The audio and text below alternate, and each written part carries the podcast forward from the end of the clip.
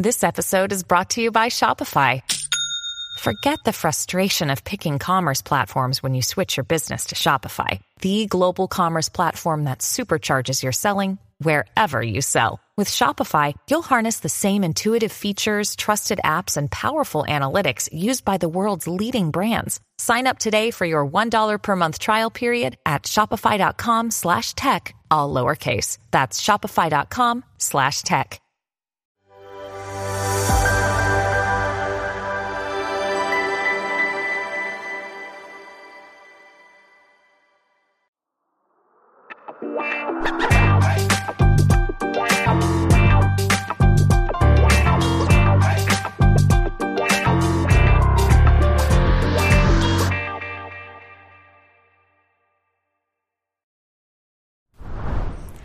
Hello and welcome to Alexandra Marshall Live, a show where I hunt down passionate and combative people from the world and drag them in front of a camera for a chat.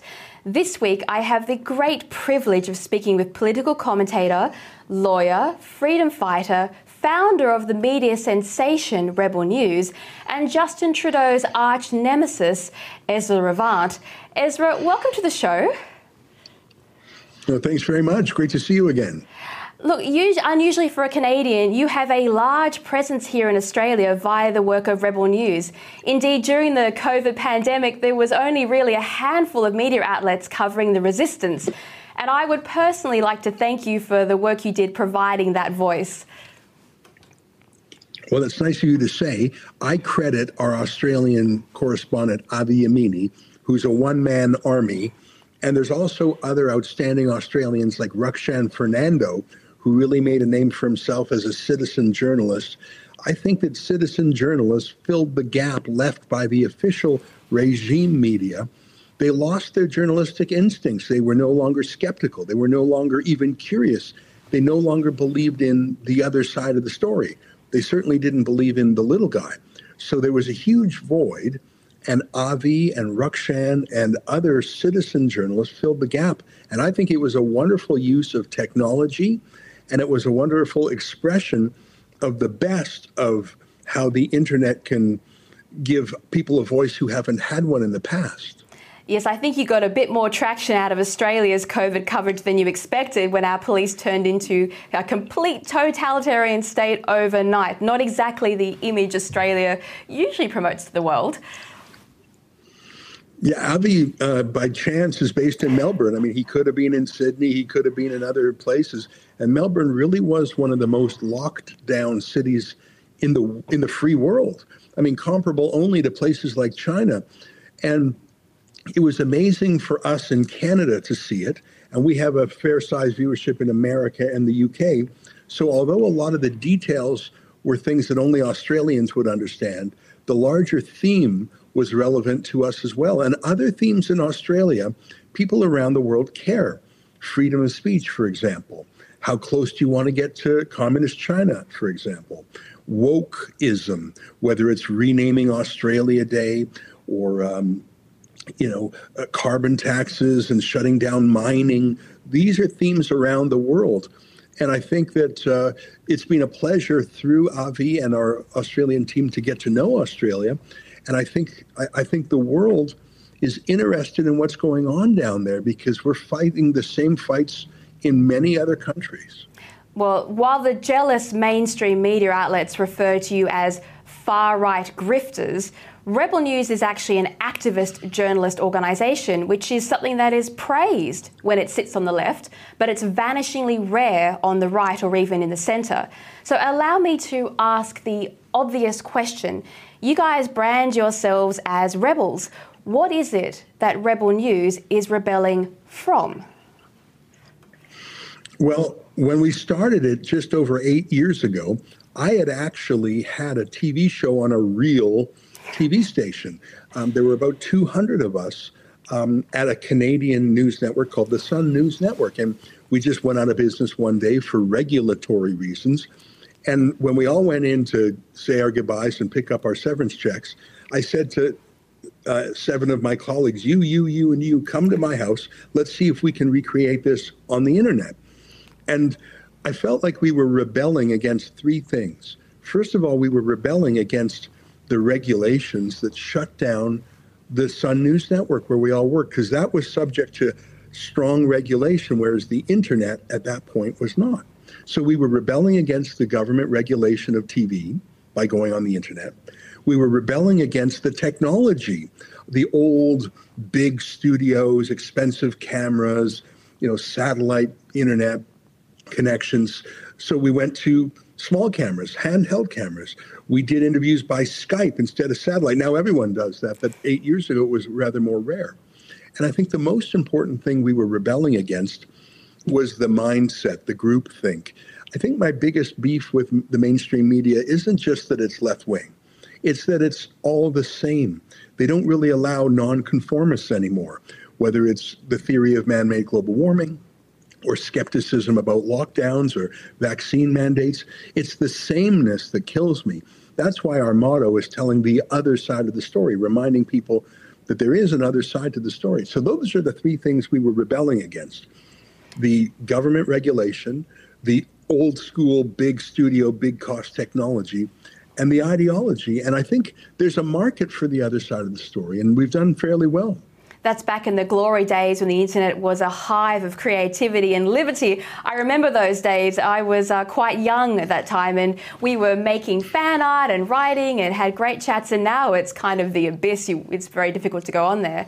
But Rebel News has an audience that sits somewhere inside the conservative and libertarian sphere. It's, it's a strange mix. And the problem is, conservatives aren't known for challenging authority while libertarians are nearly impossible to motivate into a sort of pitchfork wielding mob. So, how difficult is it to motivate a crowd on this side of politics and encourage people to care enough about an issue to facilitate real and meaningful social change? Well, I think the pandemic and the lockdowns scrambled a lot of the old ideological uh, name tags. So, for example, the Green Party in Canada. Five years ago, they were against big pharma. They would never, you know, they would be for natural health and supplements and exercise. And in Canada, suddenly the Green Party endorsed mandatory jabs. So there were a lot of Green Party people who suddenly didn't have a political home. In our country, we have a labor oriented party called the NDP. Well, suddenly they were in favor of unions agreeing to governments and companies changing the collective agreement with workers to require them to get the jab. These are the same labor unions that fought against drug testing or other te- that would fight tooth and nail if the company wanted something, they would go on strike or they would negotiate for it. All of a sudden, every labor union in Canada sold out its membership to the government, and so there was a lot of labor union people saying, "Hey, whatever happened to, you know, solidarity forever?" Feminists um, who and, and liberals who would have said, "My body, my you know, get, keep your laws off my body, my body, my choice," except for the jab. And so, um, people from all walks of life found themselves alienated from the establishment. So I actually don't use the word conservative as much now as I might have five years ago because I find that my allies in this new coalition, some of them are conservative for sure, but some of them are former Greens, some of them are labor activists. I literally just yesterday received an email from a labor union. The union wants our help as Rebel News to fight against some government, some, some corporate change. When was the last time a labor union would ask Rebel News for help? Well, actually, I remember when Avi Yamini went to the trades, the Building Trades Council in Melbourne, when their labor union leadership got offside with the people, again, ma- vaccine mandates. So, um, yeah, we're a little bit conservative, a little bit libertarian. Uh, a, but I think the last few years is. There, there's some fab, there's some fabulous uh, quotes from that Union Rebellion that I actually can't repeat on this channel, but they were well worth it. And Avi and Rukshan caught them on camera, so we can thank you for those that will live forever on the internet. Everyone knows what I'm talking about. Uh, given that we have uh, what can only be described as a, a pandemic of hypocrisy from polit- uh, politicians and the political class, how important then are independent journalists like yourself, and can they survive? And I ask this because various nations and international bodies, including things like the World Health Organization, are demanding a crackdown on what they call misinformation. In other words, they are attempting to legislate approved thought. So, what does that mean for the journalist class?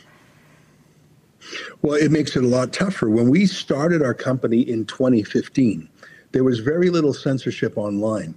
Not just that, but there was no uh, there was no demonetization. So Rebel News in its first year and a half, we were on track to make a million dollars a year just in those little skip now ads, you know, those little ads that pop up on YouTube. A million bucks a year. You can hire a lot of journalists for that. But suddenly we were completely demonetized. And then another function on YouTube called Super Chat, which is like a, a little tip jar. That was cut off too, costing us 400 grand a year. So really, we had a million and a half dollar hole poked in the side of our boat. How do you survive? So it wasn't just the censorship, it was the demonetization. If we were on the left, we would be rolling in it, raking it in. And so I think one of the things we had to do was to develop a connection with our viewers to let them know that we needed their help directly. And so Rebel News literally gets nothing from our YouTube ads, even though we have 1.6 million YouTube subscribers. We've had hundreds and hundreds of millions of views, probably 2 billion views across all our platforms. But we survive. Almost 80% of our funds comes from crowdfunding. And the average crowdfunding gift to Rebel News is just 58 bucks. So we have to, you know, we have no large, you know, we don't have Rupert Murdoch and, or an oligarch giving us the dough. We don't have a big corporate conglomerate like Nine. We have to get our money 50 bucks at a time. And I think that makes us very honest and transparent and it makes us very independent. There's no one who could pick up the phone and call me and say, fire Avi Yamini, he's gone too far. Well, I mean, they can call me, but there's no one who holds that power over me or over Avi because there's no one person or company or advertiser that has us over a barrel. Um, and in fact, when we're persecuted by big tech or when Justin Trudeau does something illegal to strip us of our rights, we, we call on our people to help us. And Avi did that too. In Australia, Victoria police kept arresting him falsely he would show up at an event to be a journalist. They would arrest him and throw him in the back of a police truck or or just stop his journalism. He didn't really have the ability to fight back, but when we teamed up with him, we crowdfunded money to sue the police, which he just didn't have the dough to do on his own. But we chipped, we got Australians to chip in, and the police admitted what they did was wrong and actually apologized to him. They didn't pay him any money but they apologized and acknowledged that he was a legitimate reporter, and that's more valuable than anything. So my point is, it's not just that we're independent um, in terms of our editorial. We're independent in our ed- editorial because we're independent financially, and that's because we have thousands of grassroots people in Australia and elsewhere who are willing to give us 50 bucks if we do something they like. It sounds to me, um, when I was growing up, which you know, was late 90s or mid 90s, I was raised in this idea that free speech and the power of the market was all about how good you were as a journalist and how truthful your stories were. But that's clearly not the case because if that was true, they'd allow journalists like you to continue to operate in the free market of funds, but they went after your money. They tried to shut you down by demonetizing you. Does that mean that the free press is not really a free press, but more of a, an official consortium of interested parties who don't want to give up their hold? Well, if you look around the world, a lot of the leading media companies are actually um, political playthings by oligarchs. Um, take the United States. The most influential newspaper, I would say, is the New York Times. It is owned by Carlos Slim, the richest man in Mexico. Uh, the Washington Post, the most influential newspaper in the capital city of America, it's owned by Jeffrey Bezos of Amazon. Um, why? Are, is that, are they making tons of money? No, they want a political seat at the table. And, and I think that um, w- one way to be successful in the media is to find yourself a billionaire, but then you better do his bidding. Another way is to find yourself a huge conglomerate, but then you better be vanilla because you don't want to upset this uh, group of retail customers or that group.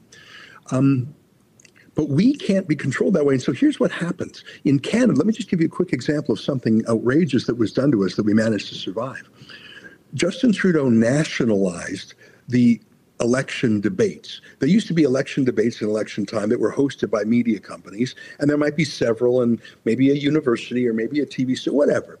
Justin Trudeau bizarrely nationalized them and took them over by the government, and then he banned his political enemies from attending, including Rebel News. He literally refused to let us come to the debate. Oh, I'm very, not saying to be on the very panel open and oh. very open and free democracy there. That sounds completely Yeah. above board. So, so I'm not saying that he banned us from being an election debate moderator. I, I wouldn't ask for that, but just to even be in the building. So we went. We had to go to the federal court with an emergency court application, and because it was government run, the courts found twice because he did this in the 2019 election and then he did it again in the 2021 election. Twice our rights were violated. Twice we ran to court, and we were alone in court in the last election. No, no one else came to defend our freedom of speech or freedom of the press, and that was interesting to me because other media could dislike our political shade. That's fine. But are they really fine with the principle being established that the government can pick and choose who does journalism? And the problem I'm getting to is besides oligarchs or big conglomerates, the final way media can operate these days is with government money. And in Canada, Justin Trudeau bails out literally 99% of the media. 99% of the media in this country get government funds directly. So they're never going to ask prickly questions of Trudeau. They're always going to be obedient. And of course, he's going to let them into his events like the debates because he controls them. Whoever pays the piper calls the tune. And Rebel News is very unusual in that we're one of the few independent media left in Canada. Yes, well, in Australia, the media refuse to ask difficult questions of our politicians because they're afraid that if they do that, they'll be disinvited from the campaign bus and then miss out on all the scoops for the rest of the election. Now, that is not real journalism, that's cowardice, which is very disappointing to watch. But one of the most successful examples of activist journalism that I've seen at least in recent times, was your work in particular with the Canadian truckers and the Freedom Convoy that they set up. When the uh, usually polite and calm truckers of Canada descended on Ottawa, the entire world sat up and paid attention to the closest thing that we have seen to a civil uprising in the West for a long, long time.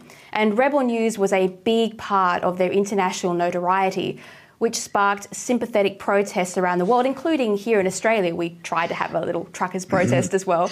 But I remember that you stood up and gave a speech to the Freedom Convoy, and it felt like one of those moments, like those bookmarks in political history, when you said, it is a cold day today. It is almost as cold as Justin Trudeau's heart.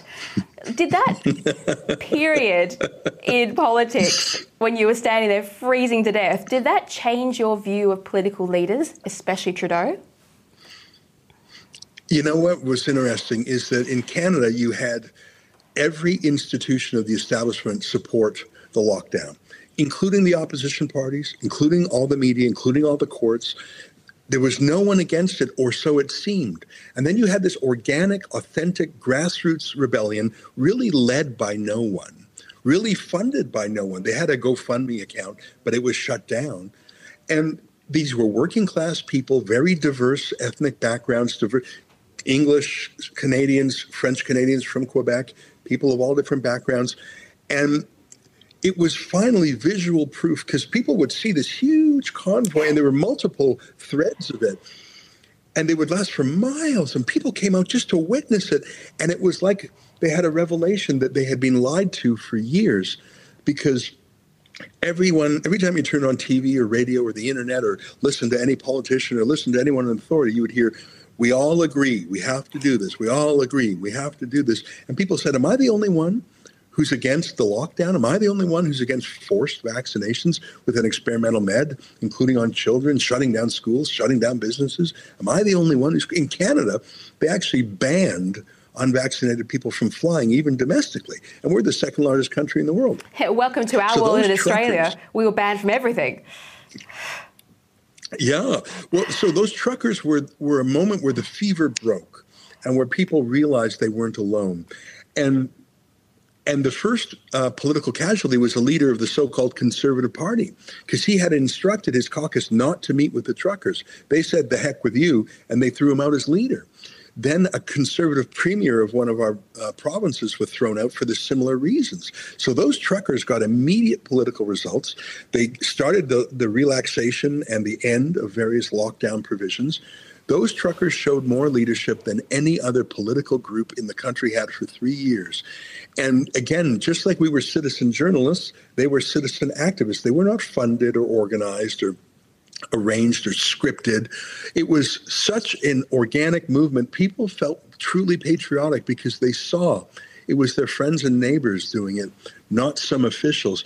Every single institution in Canada has lost the public trust. And and the lockdowns and the total collaboration amongst every elite. Just for an example, the Canadian Trucker Association denounced the truckers. The Canadian Restaurant and Food Service Association never said a word about their their um, companies, their restaurant members being shut down. The chambers of commerce didn't have a word to say about businesses being shut down. Uh, um, you know, the, even the, the the religious leaders, churches were shut down, and most churches went along with this. Every single authority figure failed and citizen journalists and citizen activists ran, won the day. Well, on that point, uh, putting words in print definitely has its own power. But in front of that half frozen, shivering crowd that you mentioned, the importance of the camera. Uh, you said, and I quote, there are two competing narratives. The government says you're a racist, the government says you're a sexist, the government says you're violent. But then you said, in the meantime, I've never seen a more diverse group of Canadians. Is the physical camera that Rebel News wields the most powerful tool that citizens have against combating the lies of rising dictatorships? I think so. And these days, every everyone has a camera on them all the time. I mean, when I was young, no one carried around a camera other than very unusual people or professional photographers. But now everyone has a very high quality camera in their pocket. And so, what's the difference between you and a quote official journalist? There's no difference. Your camera's just as good. The advantage you have is you happen to be where you are. So there's always someone around when news breaks. And, you know, I, I think that what we've learned is that there are some qualities that an excellent journalist has, but going to journalism school and working for a regime media outlet are not amongst them. You have great citizen journalists, and I think the camera is very important because seeing is believing. Let me give you a very quick example of one instance where that was uh, true. I wrote a book in uh, 2019 called The Libranos. It's, it was a little play on The Sopranos. I was talking about Justin Trudeau's corruption. I was um, hauled before two former RCMP officers for a one hour interrogation. They claimed that my book violated the law. They claimed that my book was actually a secret campaign expense, even though it was just a normal book. There were 24 books about Trudeau published during that same election. My book was one of 24, um, but it was the only one that was very critical of Trudeau. And it was the only one investigated by police. And they convicted me and fined me $3,000 for not registering this book with the government as some campaign expense. It was just a book. And I knew when I was invited to Ottawa to go to that interrogation, I went to this high security government building, these two 30 year veterans of the RCMP. One used to be on the mafia file, one used to be on the terrorism file or something, like senior guys grilling me for an hour. I thought, no one is going to believe me. No one's going to believe me that an author would be interrogated for an hour by two ex cops. No one's going to believe it. The only reason I recorded it. The only reason you should be interrogated as an author is if you write truly terrible fiction, and that would that would earn a fine. They literally asked me why I did not register my book with the government. Well, because I'm not in Iran, I'm not in Venezuela, but I, I had a I had a um, a uh, hidden camera on me for the really the first time I had done that sort of thing. I'm not like James O'Keefe. We don't do a lot of undercover work. But I thought I've got to wear a camera into this interrogation. I've got to show people what it's really like because I just thought no one would believe me if I said in 2019 as it was or 2020 in Canada, a free country, that an author would be interrogated about his book. And so that's an example of when the camera is essential. When you are challenging the reputation of a big and powerful force, you need the camera as proof. As the kids say, pics or it didn't happen. I had the pics of that interrogation. And Avi's very good at having lots of body cams on him, lots of cameras. So whenever something happens, he's got the proof of it, including when the police used to attack him and arrest him all the time. To be absolutely fair, it would be rather tricky to send Avi undercover with a camera. That's right. He's too well known. I, I hung out with him a bit in Melbourne uh, late last year, and it was so much fun. People just hollering, "Hey, how are you, mate?" Wherever we went, he really has become a symbol, and he, he's you know he's very recognizable. He's got a unique look. Yeah, he couldn't. And he couldn't do that. He, he, he, could not do that. Uh, that gay dinner date that uh, they just got done for the uh, Silicon Valley. That would not work out well for Avi. But look, I believe that uh, free speech platforms like Twitter are a huge threat to media companies because, as you rightly said, citizen journalists go to Twitter, and so Twitter has, for at least four or five years, been the source of immediate news, almost like a, a radio station. And uh, I think that they can have a significant impact on the power of dictatorships, which is why Elon Musk buying Twitter was such a big deal. But my favourite moment of the uh, Canadian trucker movement wasn't your speech, sorry, Ezra. It was actually when they took the fuel cans and they were distributing amongst the convoy, but to the soundtrack of the Thomas Crown affair, and that one went viral. Is there something to be said with the power of humour, and do you think that Rebel News and the Freedom Convoy have won this argument in the end? Well, no argument is ever completely won, and no argument is ever completely lost because the argument starts up again the next day. And Rebel News, in that one month of February 2022, had 400 million views and impressions of our work, as much as our state broadcaster, the CBC. So we definitely won the idea battle then. But the other side is relentless, and they have been trying to rebrand the truckers as revolutionaries, as violent, extreme, right wing, etc.